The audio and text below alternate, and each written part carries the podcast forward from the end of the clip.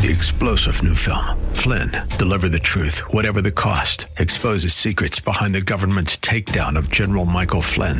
Flynn knew what the intel world had been up to. He ordered the first audit of the use of contractors. This set off alarm bells. He told the truth. He was the most dangerous person for Donald Trump to hire. They had to get rid of Flynn. Flynn, deliver the truth, whatever the cost. Available now. Watch it today. Go to salemnow.com. Salemnow.com.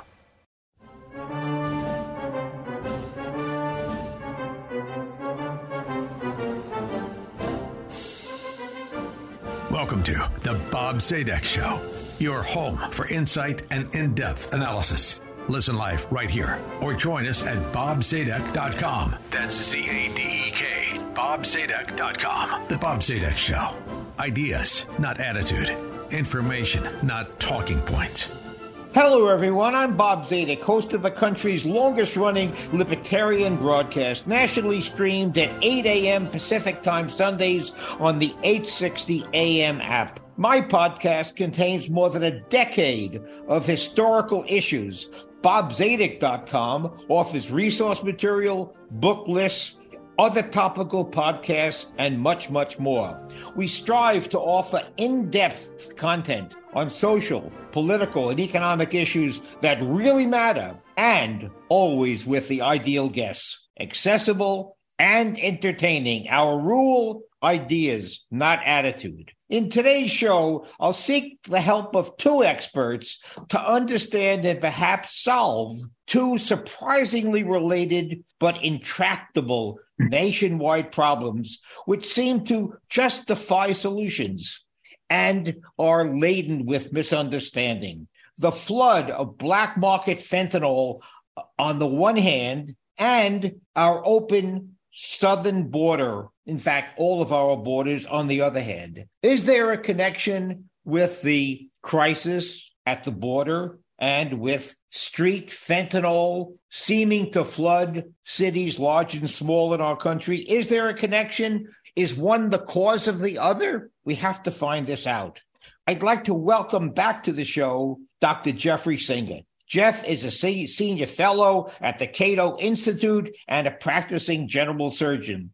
And also welcome to the show. Yes, we have two guests today. David Bier. David is associate director of immigration studies at the at the Cato Institute. Gentlemen, welcome to the show this morning. Thank you. Thanks for having me. Now, first, my first question to uh, David in the we're going to try to help our audience unpack these somewhat complex issues and we're going to try to undo a lot of the and the word that we hear in the news all the time m- much of the misinformation about the border in general, the open border, and specifically whether or not the open border contributes to or has any relationship to the fentanyl crisis. So, first, and David, you have written quite a bit on this.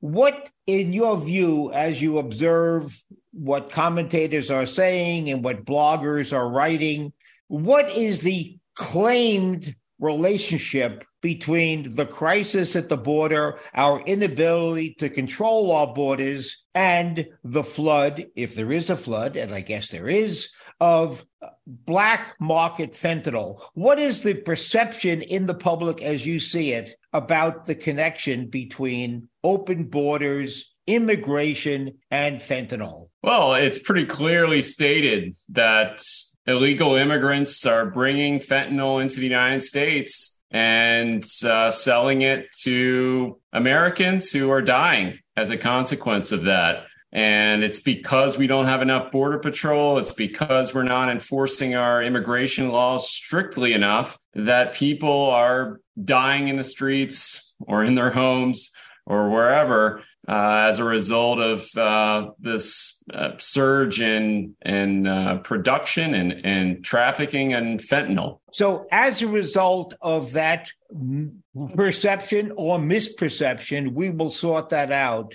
Uh, do you perceive to be? Are you concerned that there might be some animus directed towards towards open borders in general. That is to say, open borders or welcoming immigrants are in and of itself as a, as a policy contributing to the fentanyl crisis.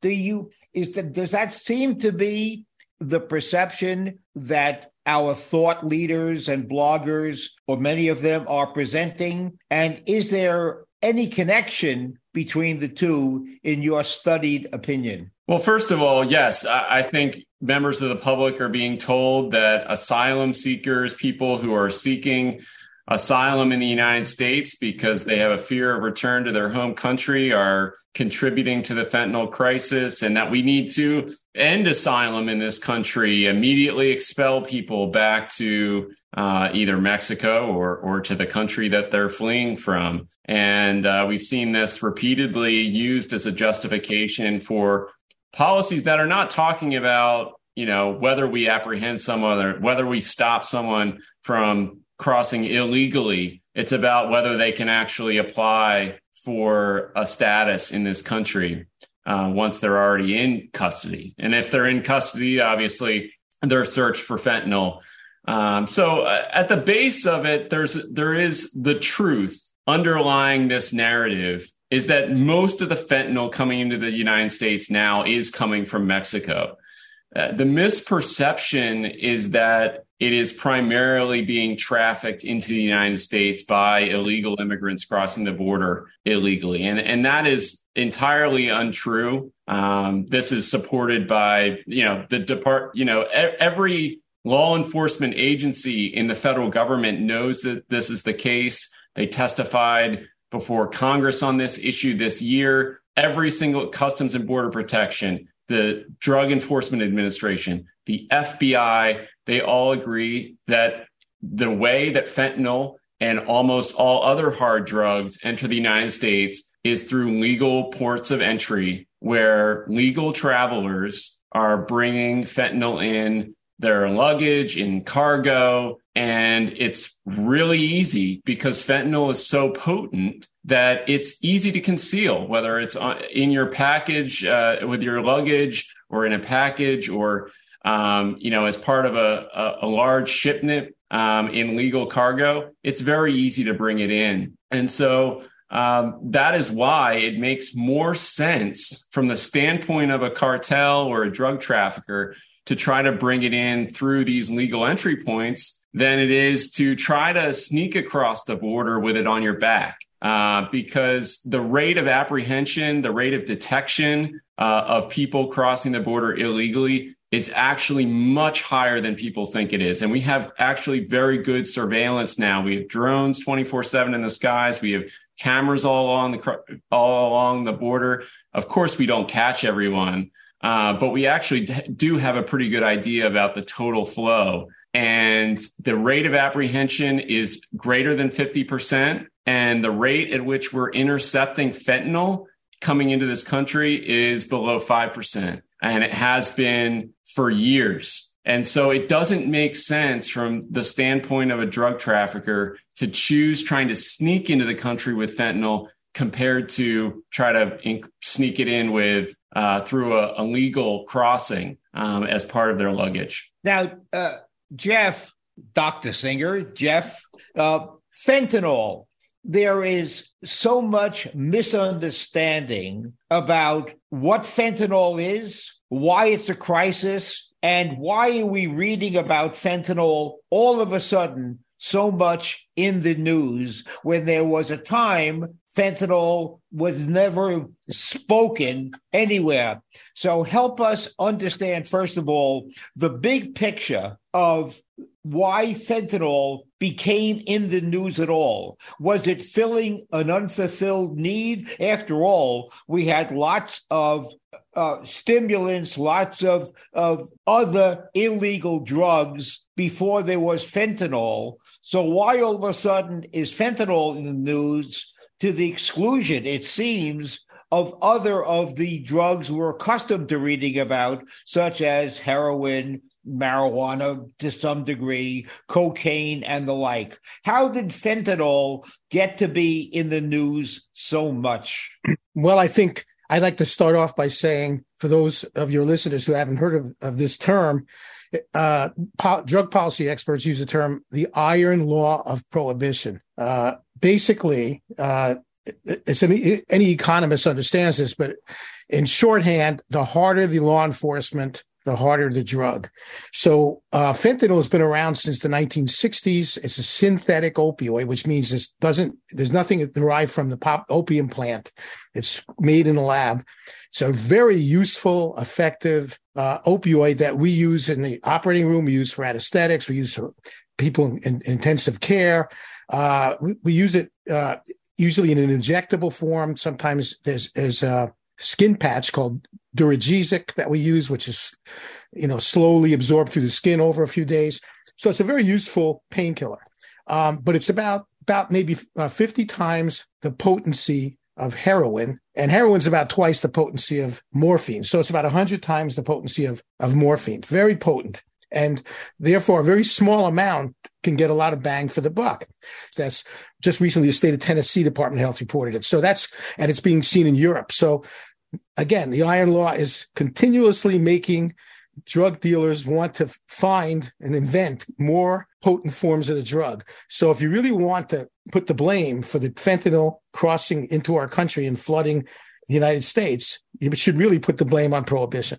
I just wanted now, to add one thing um, to that that really highlights this transition during the pandemic. The Customs and Border Protection tracks their seizures of fentanyl and heroin and basically these are comp, you know feeding into the same market and at the beginning of the pandemic about a third of their seizures were fentanyl by the end of the restrictions on trade and travel with mexico it was 90% uh, were being intercepted was fentanyl. So the the restrictions at the border preventing trade and travel and, and, and free crossings really had a huge effect in shifting that black market away from heroin, which is less potent, to something that could supply the same market with 50 fewer trips. And that's what makes sense from an economic perspective for the drug trafficking organizations. So we played right into their hands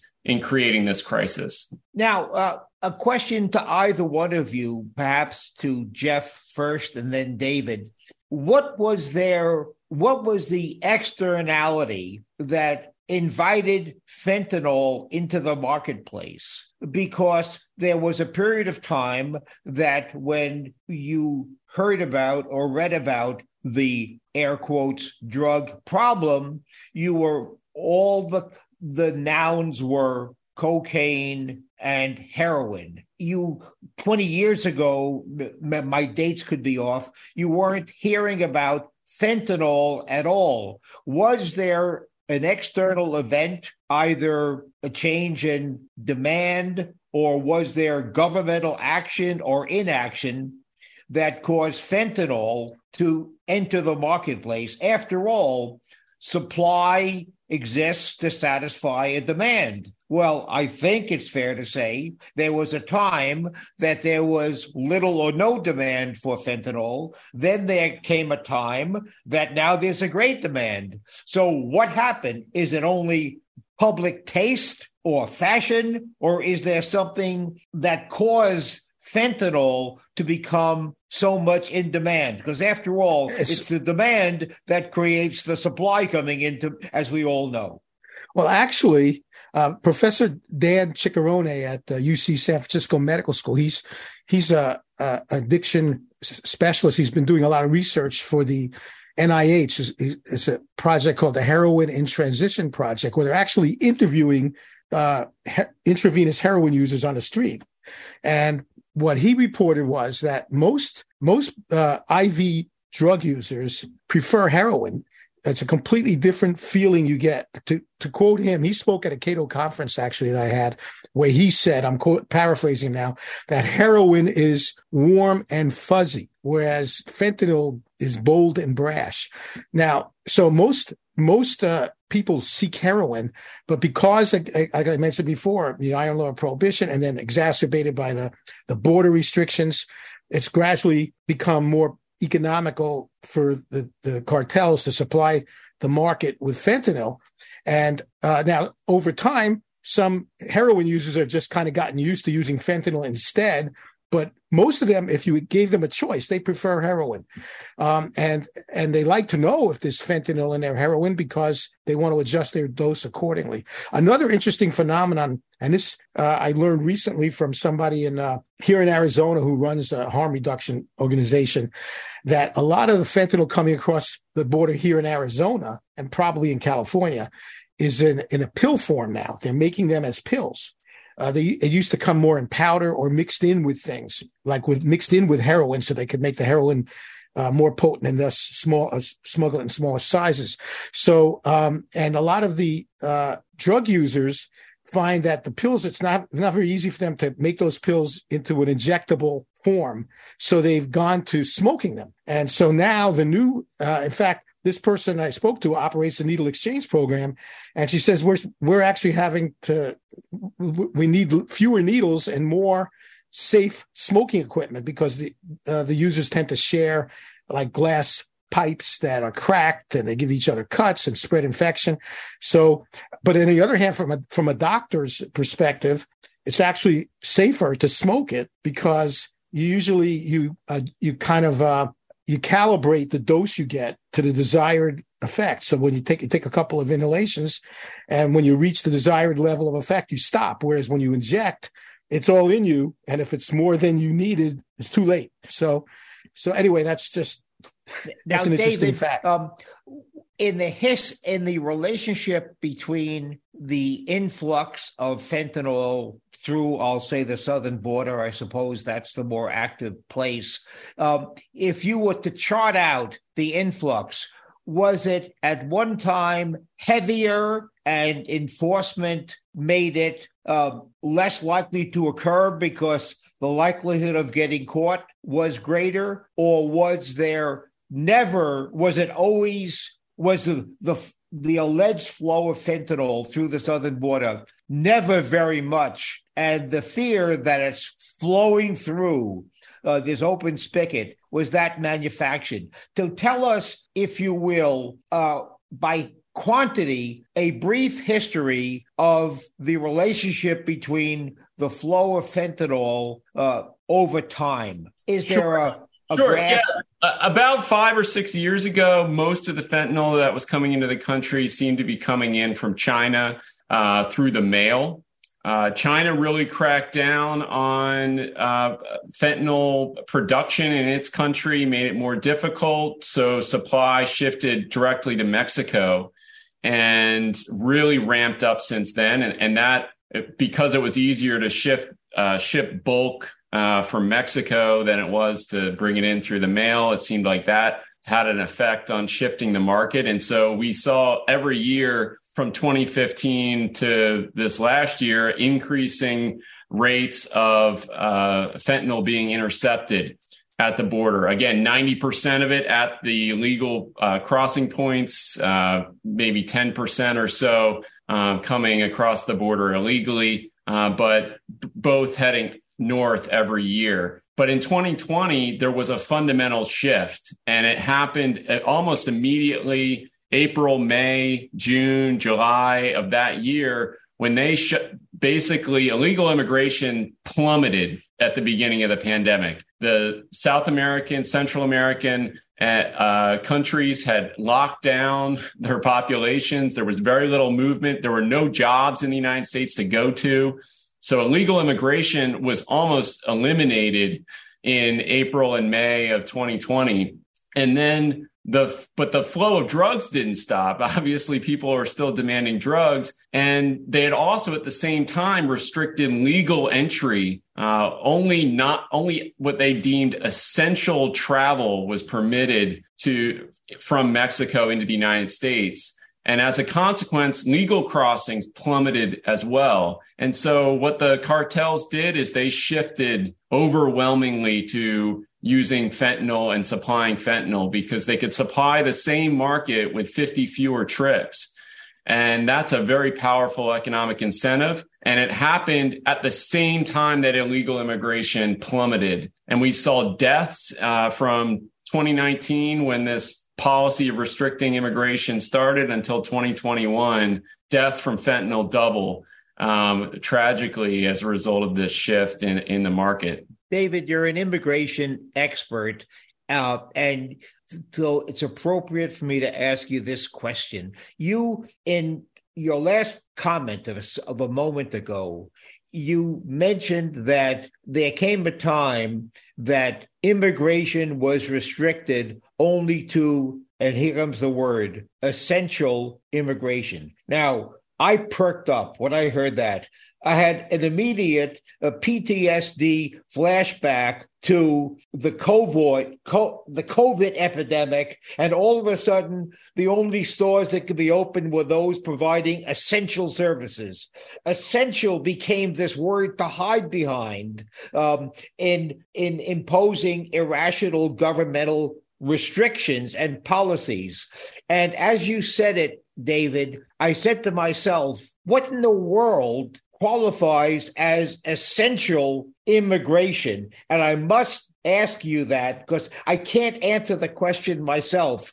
Essential to the immigrant or essential to the country or essential to what exactly? And share with us, if you will, what could possibly be the standards by which essential immigration is measured? Yeah, I mean, at the end of the day, it really just came down to non economic uh, migration was basically prohibited. If you were coming to visit a family member or, um, you know, to wine and dine in San Diego or, um, you know, visit a, see a, a wedding or, or any of the normal activities that people would have engaged in before this, uh, was banned. And that included, uh, of course, uh, seeking asylum in the, in, in, the United States was deemed non-essential, uh, too, even though those people might die, um, if they uh, couldn't cross the border. So they they eliminated uh, about 75% of all the entries into the at the southwest border um, over that summer, and that's when the fentanyl um, trafficking really picked up uh, because it was much more difficult to bring in the, the same quantity of heroin as in the past. But uh, ultimately, the market found a way to supply the same um, users as before. It was just a different substance and it had pretty tragic consequences because no one was prepared for that shift um, in the marketplace. I might want to add that oh, sorry, uh, Jeff, now that uh, the border, now that those restrictions have been lifted, it's not as if the cartel is going to go back to, oh, good, now we can start moving heroin across the border because they've learned that it's much more economical for them to move fentanyl. And that even though many users in the United States might prefer heroin, they've gotten accustomed to using fentanyl. If you gave them a choice, they may choose the heroin over the fentanyl, but fentanyl is, is, you know, at this point, they've just kind of adjusted to it. Now, perhaps a naive question is fentanyl is is so much of the fentanyl imported brought across the border illegally? Because if you try to manufacture it in the US you're likely to get caught. Or is it because it's cheaper to manufacture outside the US why is fentanyl not like moonshine just uh, grown in the hollows or, or uh, manufactured in the hollows. Why imported versus manufactured in the U.S.? Uh, Jeff, well, Jeff. first of all, fentanyl, of course, uh, licit fentanyl is manufactured in the U.S. There are uh, pharmaceutical companies that make fentanyl for use in the hospital in the medical setting, and it, the Drug Enforcement Administration sets quotas on uh, how much of every single category of painkiller of con- controlled substance, whether it's fentanyl or morphine or oxycodone, they actually are charged with having to decide for the next year just how much of every single one of these things the United States, with a population of 330 million people, will be needing that year. And they tell each company, this is how much you can make that year, which of course is an impossible thing to, to, to be able to figure out.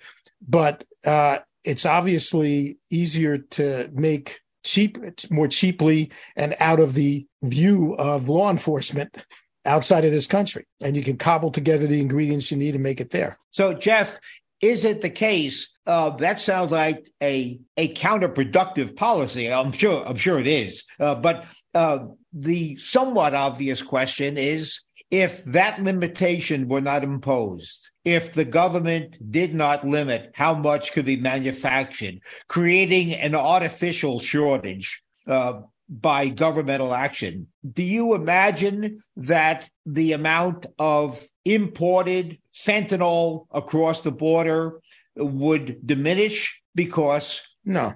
So there's no relationship between no no i was just saying that there is uh, you know it is made in the united states. The the licit fentanyl. Then but why just imported? Then why imported? be, the same reason that methamphetamine which is a, by the way a legal drug that's made in the united states it's used to treat adhd the, the brand name is desoxyn but methamphetamine is made in meth labs mostly in mexico now. Originally it was there were a lot of local domestic meth labs, but it's easy to do it out of the purview, out of the, the sight of law enforcement when you go south of the border, or not necessarily even south of it, elsewhere, outside of the country, offshore, because it, it, it, otherwise law enforcement is always uh, trying to, you know, surveil you.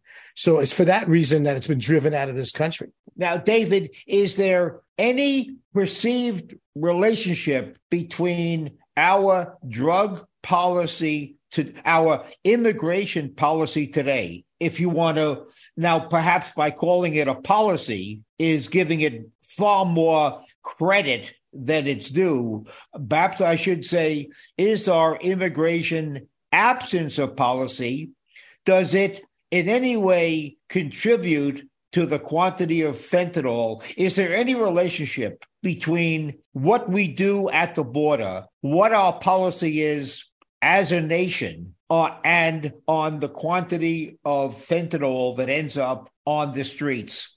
Or uh, I, I started my show by inquiring into the link, if any, between immigration and fentanyl. The public, well, many of the public and a lot of policymakers would have us believe there's a relationship. And is there any relationship whatsoever, or is what is fentanyl merely being used as another argument to support restrictive drug policy? But in reality, it's a it's a it's a false argument. Yes, it's absolutely a false argument. Um, I, we already mentioned examples of how border policy can make the problem worse. You know, restricting it to essential travel. Um, reduce the number of crossings, which which made it more um, uh, likely that fentanyl would be s- smuggled. But the reality is that 86% of drug traffickers who are convicted are U.S. citizens, and um, you know that statistic is you know people sort of poo-poo that and they say, well, the the immigrants all get away with it. And I, I kind of laugh. It's, you know, they, there aren't magical immigrants out there. If it, if there was some way to get away with it, U.S. citizens would be, you know, cro- you would see U.S. citizens crossing the border illegally uh, with fentanyl rather than trying to smuggle it through a port of entry if it was so easy to to do that. And they're not. So it's just, I think it's, you know, it's people who are so committed to. Uh, making this tie and, and, and wanting to impose restrictive immigration policies that they're willing to latch on to this argument to make it more serious. It doesn't seem very serious to people if someone comes across the border and takes a job at a farm and picks, you know, fruit, you know, to supply the, the U.S. market. That, that doesn't seem like a crisis uh, that justifies radical action against immigration. And so people have to come up with this fentanyl tie in in order to make people upset about people who are trying to help this country um, produce more things and and bring down inflation and uh, accomplish a lot uh, for this nation, and yet they they latch on to this this unrelated phenomenon, largely driven by U.S. consumers, trafficked by U.S. citizens, and uh, yeah, so it's fear mongering and it's uh, based on really a, an incomplete picture or an absence of knowledge about the facts of the situation. So, David, from what I'm sorry, Jeff, you wanted to say something. Well, I just want to add that what's driving the fentanyl is the market. There's a demand for drugs, and we have drug prohibition. So uh, the demand is going to be met through the black market rather than through the legal market. Period. Now, the only way I would say, uh, and I, I don't think you would disagree with me, David, the way that immigration ties in is that restrictive immigration sort of activates the iron law of prohibition. So were it not for such restrictive immigration, perhaps fentanyl would not have emerged as a practical substitute for heroin. Uh, and and so the tighter we make the immigration, the more we're giving an incentive for for the drug makers and dealers to try to come up with something even that they could even make in smaller quantities and and and get much more economic value for it for smuggling. So we're so in that respect, our current restrictive immigration policy is stimulating the development of drugs like fentanyl or even stronger drugs. Oh, that's such an interesting uh, link that you pointed out, uh, Jeff. Yeah, we had actual open borders we would not have a fentanyl crisis. It, it, it, wouldn't exist because fentanyl only exists. There was no natural demand for it initially, and it only exists because as a method to avoid um, being intercepted at the border, at the U.S. border. It, David, it seems to me that uh, those who oppose, I'll say open borders, but nobody really opposes open borders that broadly. But we mean perhaps a rational immigration policy. We'll stop there for the minute. That those who oppose an, a more liberal immigration policy reach into their toolbox and they raise a as many arguments as they can, none accurate. For example, we all have heard they take our jobs. How absurd is that? Uh, that's one argument. Another argument is uh, they create more crime. We know that's not true. They create more crime because of cultural reasons. Another argument is they dilute American culture. Ugh, I hate that argument more than others. So there's this litany of all fake arguments and fentanyl is fentanyl just another one in a series of bad arguments used to justify a policy that cannot otherwise be justified on the merits? Or is there something, is there any truth at all to the fentanyl, or is it proper to lump it up with all the other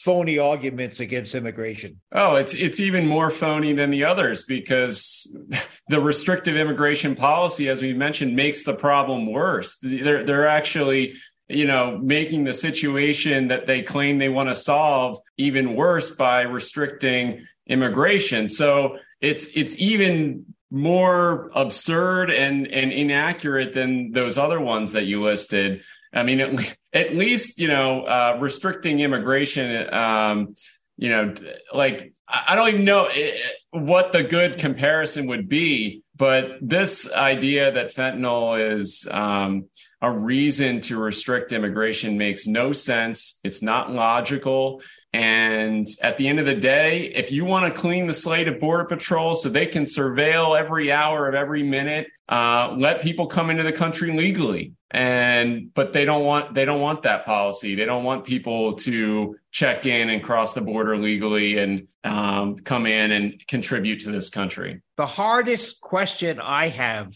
I'm speaking personally now, about the those who oppose immigration, a more liberal immigration policy is is there is there one identifiable group, some unifying factor that describes why so many people are appear to be opposed to a humane, rational, liberal immigration policy.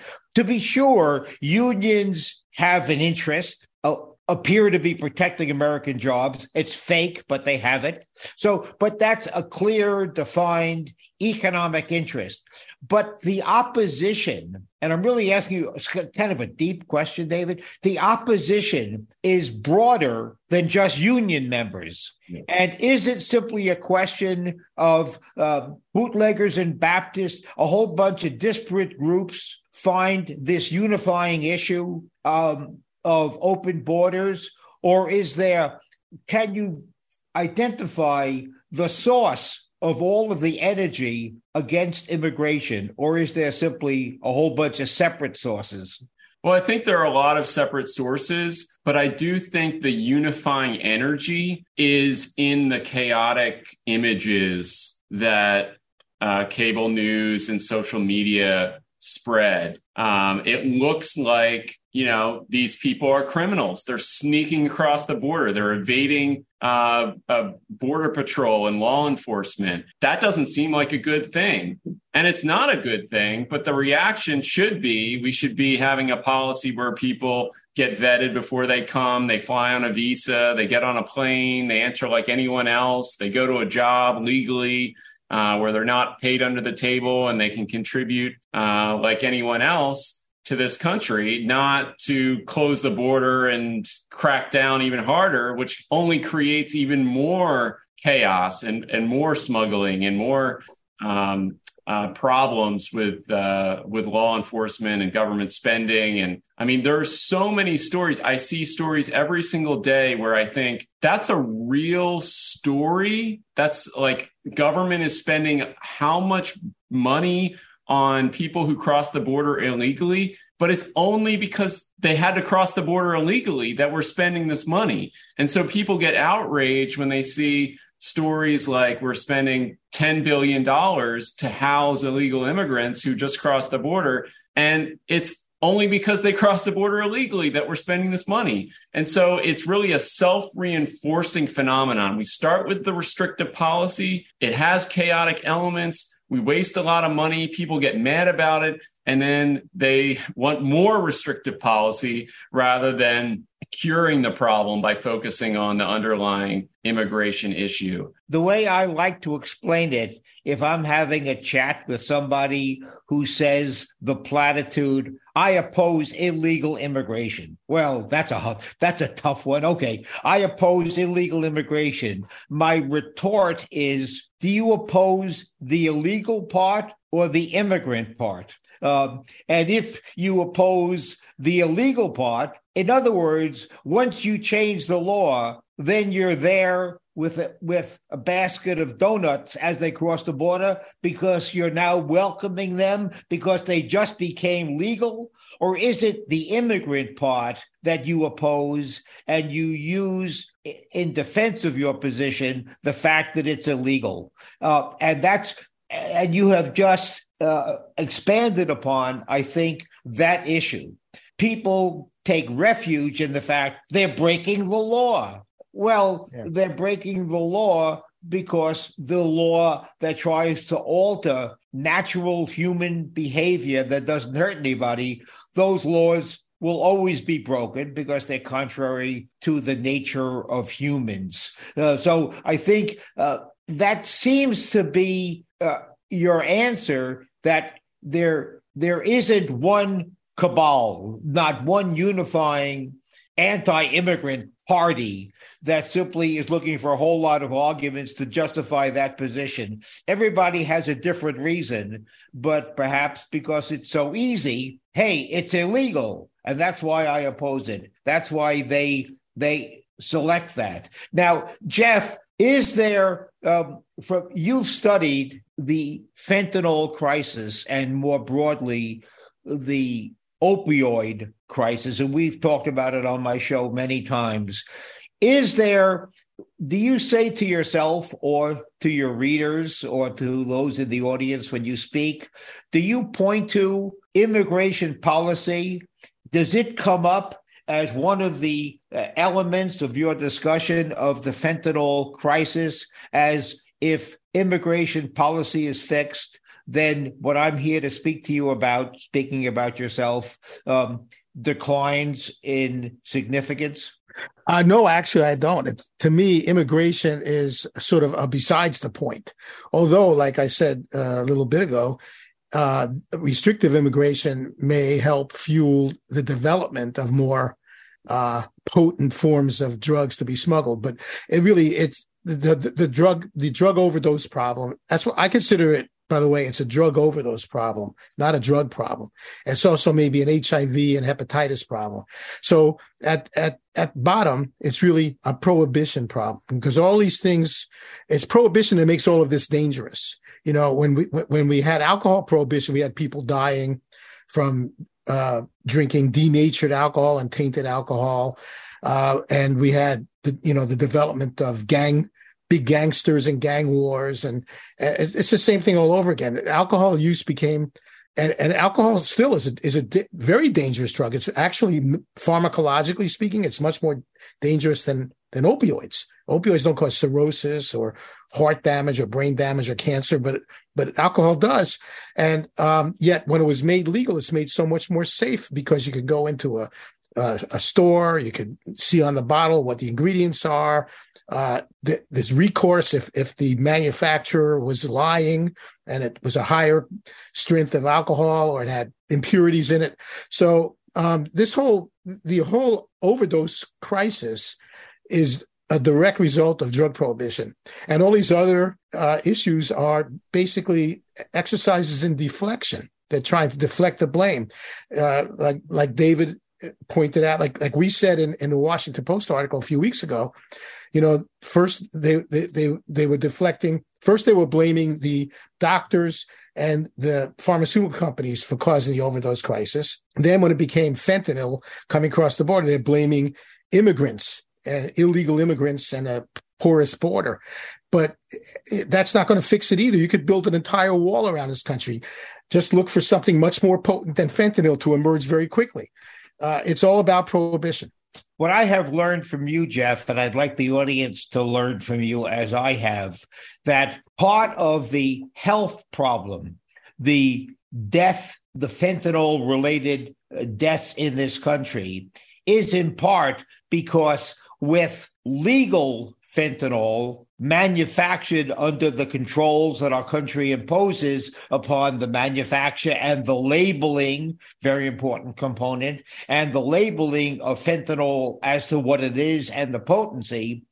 When you have legal fentanyl, the user will be able to make a more informed decision, including quantity. That's not to say we want to make it per se. Well, the issue is not to make it more convenient to be uh, addicted or to abuse the product, but simply, as you have said, the phrase I learned from you quite a while ago, harm reduction, that by opening up the marketplace to creating the demand we talked about earlier for fentanyl, which cannot be satisfied with the drug manufactured under the proper controls, you bring in unlabeled, poorly manufactured fentanyl, which means the user is uninformed and cannot uh, control the quantity as much. So, help us understand, uh, explain for a bit, as you have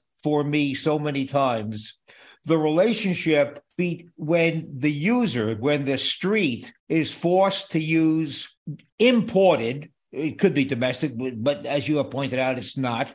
Imported black market fentanyl manufactured without controls, um, how that plays out in the abuse and death of fentanyl users. Well, it's it's because it's on a black market that it's that's what makes it dangerous. So you could see what's happened in a number of states now where they've legalized uh, marijuana recreationally, and there are actually stores you can go into. So just like nowadays in a liquor store, uh, if you want to talk to the proprietor and ask him about, you know, well, how much alcohol is in this in this particular product, and you know, you could ask all sorts of questions. Well, if, if you if if you go into a, a marijuana store, you could go up to somebody behind the counter and say, and, and I've seen this where you can say, "Look, I'm a lightweight. Uh, I haven't really used marijuana in 40 years, so uh, consider me a beginner. Which what do you recommend I, I buy here? And they'll say, okay, well, let me take you over to this case over here. This is very mild, lower THC concentration. And they actually will give you advice on, on, on how to use it. That's what happens when things are legal. And then people could openly share information with one another. They could make arrangements like we all do with, for example, if you if you're going to be going to a party and you're planning to drink heavily. So you know you you you get a designated driver or you or or you, you call an uber to get home rather than driving these are all forms of harm reduction basically harm reduction is non-judgmental the, the idea behind it is uh, that regardless of whether or not I approve of your choices, uh, I want to see your choices do less harm to you. So as a doctor, we do this. All, I, I say to a lot of my colleagues, you know, you don't, you may not realize this, but but in, in an affluent, developed country like the United States, the overwhelming majority of things that we do is practice harm reduction. So if you have a patient who, you know, has uh, high blood pressure, uh, mild diabetes, high cholesterol, you know they're they're kind of heading down the highway towards a major heart attack or something like that, and you tell them, you know, I could I can get you if I can get you on a diet and uh, an exercise program, uh, get your weight down, we get your blood pressure under control, get your cholesterol down, you won't even need anything for your diabetes. And the, the patient, the person says, "Yeah, I know, but I can't. I love to eat. I hate to exercise. I know I'll stay on any diet you give me for a couple of weeks, and then I'll start to to revert back to my habits." So what do you do? So you prescribe uh, a blood pressure pill and a drug to keep their blood sugar under better control, like metformin, and uh, a statin drug to lower their cholesterol.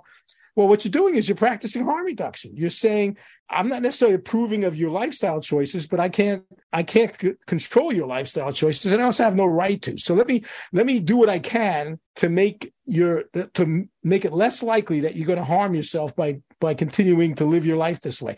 That's all harm reduction is. So, in the people in this country, particularly you see on cable news, who are decrying the overdose crisis, and they say 100,000 people died of overdoses this year the biggest ever, another record. And it's going to be a bigger one next year. It's, it's continuing to grow. It, well, if you don't want people to die, then you should allow groups to give out things like clean syringes and needles. I mean, obviously, you should you should legalize drugs, but if you're not going to do that, at least allow people to give out clean needles and syringes, uh, to allow doctors to prescribe methadone directly to patients instead of having to go to these prison-like clinics.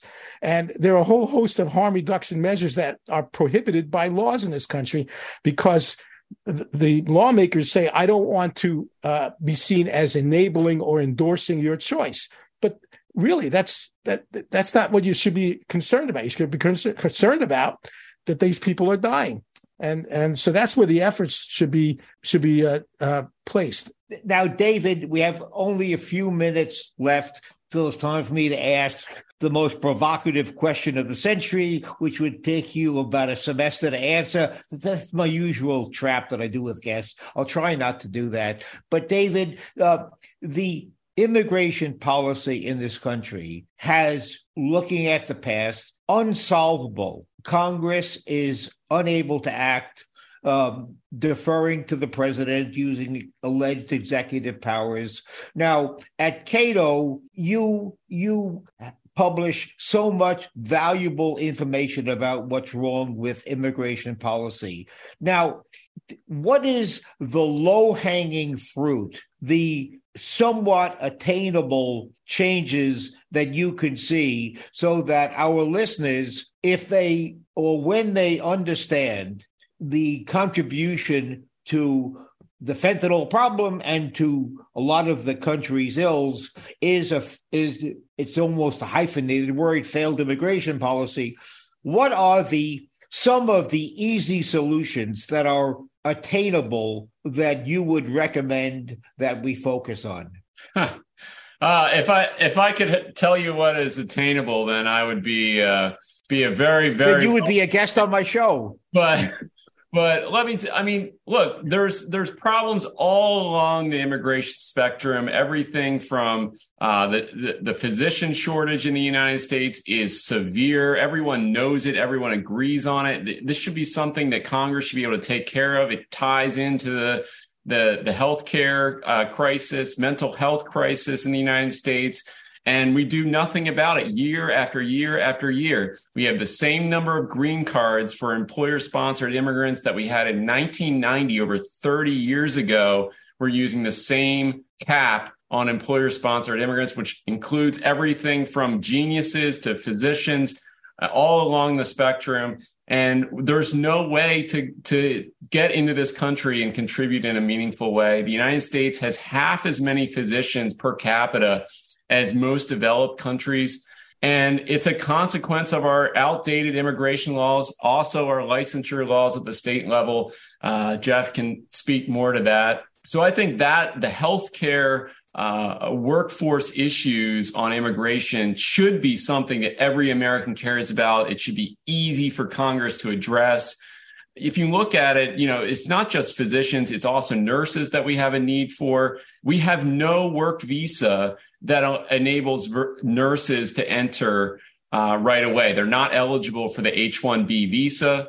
They're only eligible if they get a green card right away, which is a great disincentive for employers to sponsor people because that process is so costly and the, the nurse can leave immediately after they've been hired. Some hospitals, they still do it. They'll go through that process, even though they know the nurse could leave them right away.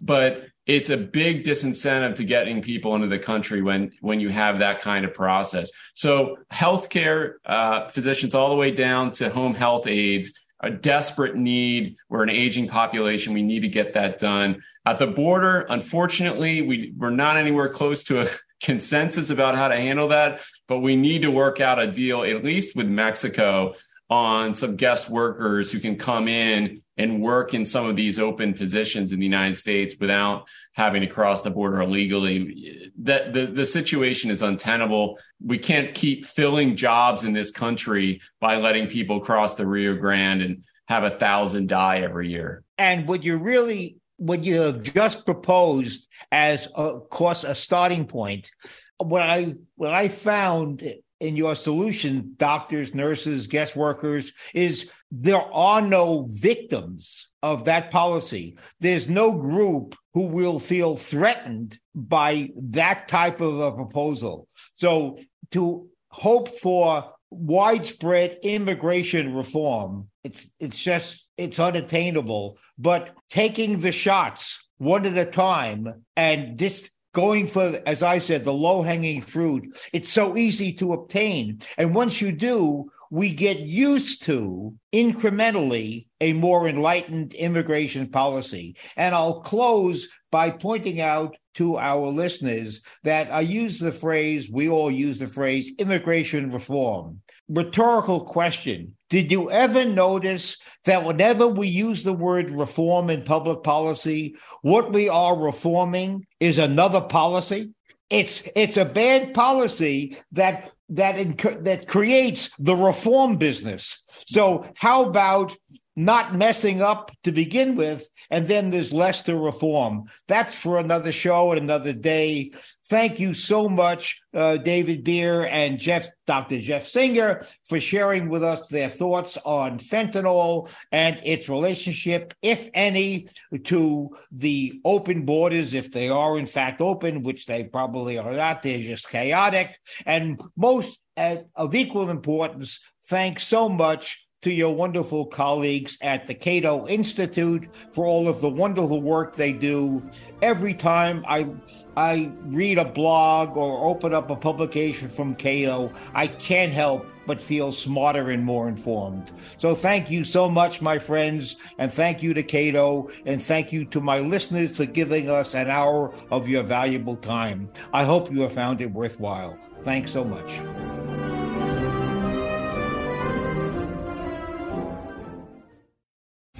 Three star general Michael J. Flynn, head of the Pentagon Intelligence Agency, knew all the government's dirty secrets. He was one of the most respected generals in the military. Flynn knew what the intel world had been up to, he understood its funding. He ordered the first audit of the use of contractors. This set off alarm bells. The explosive new documentary, Flynn, Deliver the Truth, Whatever the Cost, uncovers the facts behind this scandal. Flynn told the truth. He was the most dangerous person for Donald Trump to hire. I find out the worst enemy that I'm going to face in my life is right here in America. They took my assessment and they wanted me to change it. And I was like, I'm not changing it. They had to get rid of Flynn with in depth interviews, archival footage, and never before seen personal records of the man behind the headlines. I just felt like I was drowning. Flynn, deliver the truth, whatever the cost. Available now. Watch it today. Go to salemnow.com. Salemnow.com.